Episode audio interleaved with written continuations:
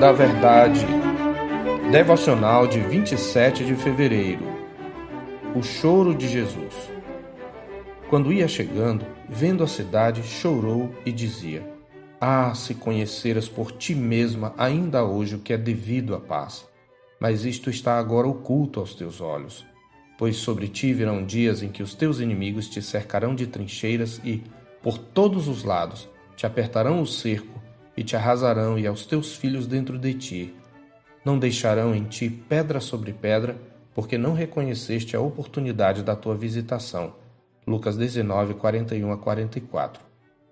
Em geral, os ditos de juízo de Jesus não são objetos de nossa meditação. Isto ocorre porque somos mais atraídos por aquilo que nos agrada ouvir ou ler. No entanto, deveríamos prestar mais atenção neles pois eles são mais frequentes do que a maioria dos leitores da Escritura notam.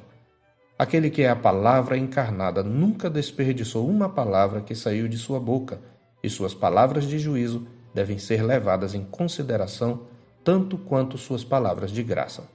Por outro lado, a percepção do estado de desgraça daqueles sobre quem anunciava o juízo entristecia o coração compassivo de Jesus. Nosso texto mostra uma ocasião em que o Senhor chorou ao anunciar juízo. Ironicamente, Jesus chorou por Jerusalém exatamente quando estava sendo aclamado pela população como rei. Em meio aos gritos de alegria e boas-vindas, ele percebe que a cidade que ora o recebe não o reconhece de fato como o príncipe da paz, nem pode discernir o que realmente é necessário para que a paz reine entre eles. É por perceber a superficialidade da multidão que se manifestará mais tarde ao dizerem crucifica-o, que Jesus chora copiosamente. Esta atitude de Cristo deve ser a mesma atitude nossa quando olhamos para as nossas cidades. Elas não são diferentes de Jerusalém em suas desgraças. Encontramos pelo menos três razões por que Jesus chorou pela sua cidade e que devem motivar nosso choro diante de Deus por nossa cidade e pátria. Em primeiro lugar, a cidade despertou o lamento de Jesus porque, embora falando de paz, não conhecia a natureza da verdadeira paz. Ironicamente, Jerusalém significa cidade da paz. Por isso, Jesus diz em seu lamento: Ah, se conheceras por ti mesma ainda hoje o que é devido à paz, mas isto está oculto aos teus olhos. A cidade não compreendia que a paz, antes de tudo, é um relacionamento correto com Deus. A multidão ignorava que a verdadeira paz começa com a reconciliação dos homens com Deus e que o agente dessa reconciliação estava ali, diante de seus olhos. Eles ignoravam ainda que o ofendido precisaria receber a sentença dos ofensores sobre si para que a reconciliação acontecesse. Essa ignorância provoca o choro de Jesus em meio à festa frívola da multidão. Em segundo lugar, a cidade despertou o lamento de Jesus, porque por sua incredulidade caminhava para o juízo e a destruição.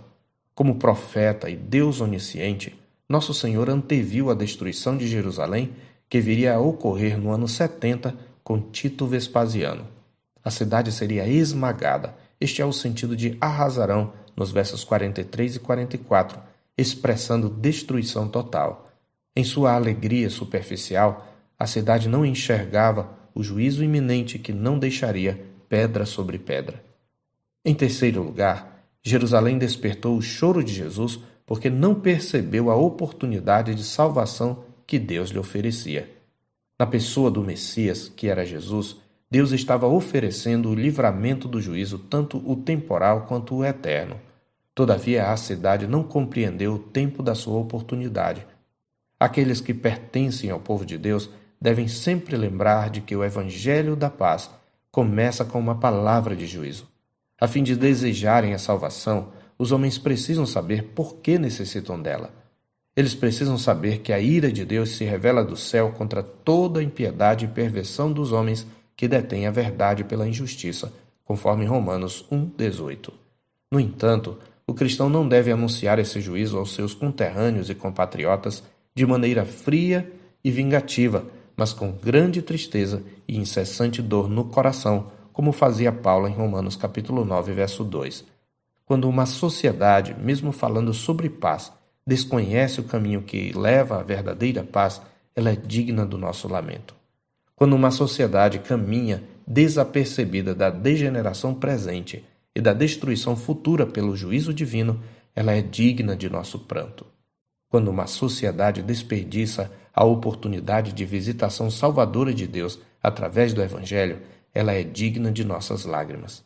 Isto deve nos levar a perguntar: um olhar mais atento sobre a sociedade em que vivemos não nos faz perceber a mesma cegueira espiritual? Se é assim, onde está o choro dos cristãos diante de Deus? Onde as lágrimas e o lamento em oração? Onde está aquele santo desconforto que os santos devem sentir diante da cegueira da cidade e das pessoas que nela habitam? Temos esquecido das palavras de Jesus em Mateus 5,4. Bem-aventurados os que choram, porque serão consolados. Eu sou o pastor Marcos Augusto, pastor da Terceira Igreja Presbiteriana de Boa Vista, em Roraima. Tenha um bom dia na paz do Senhor Jesus.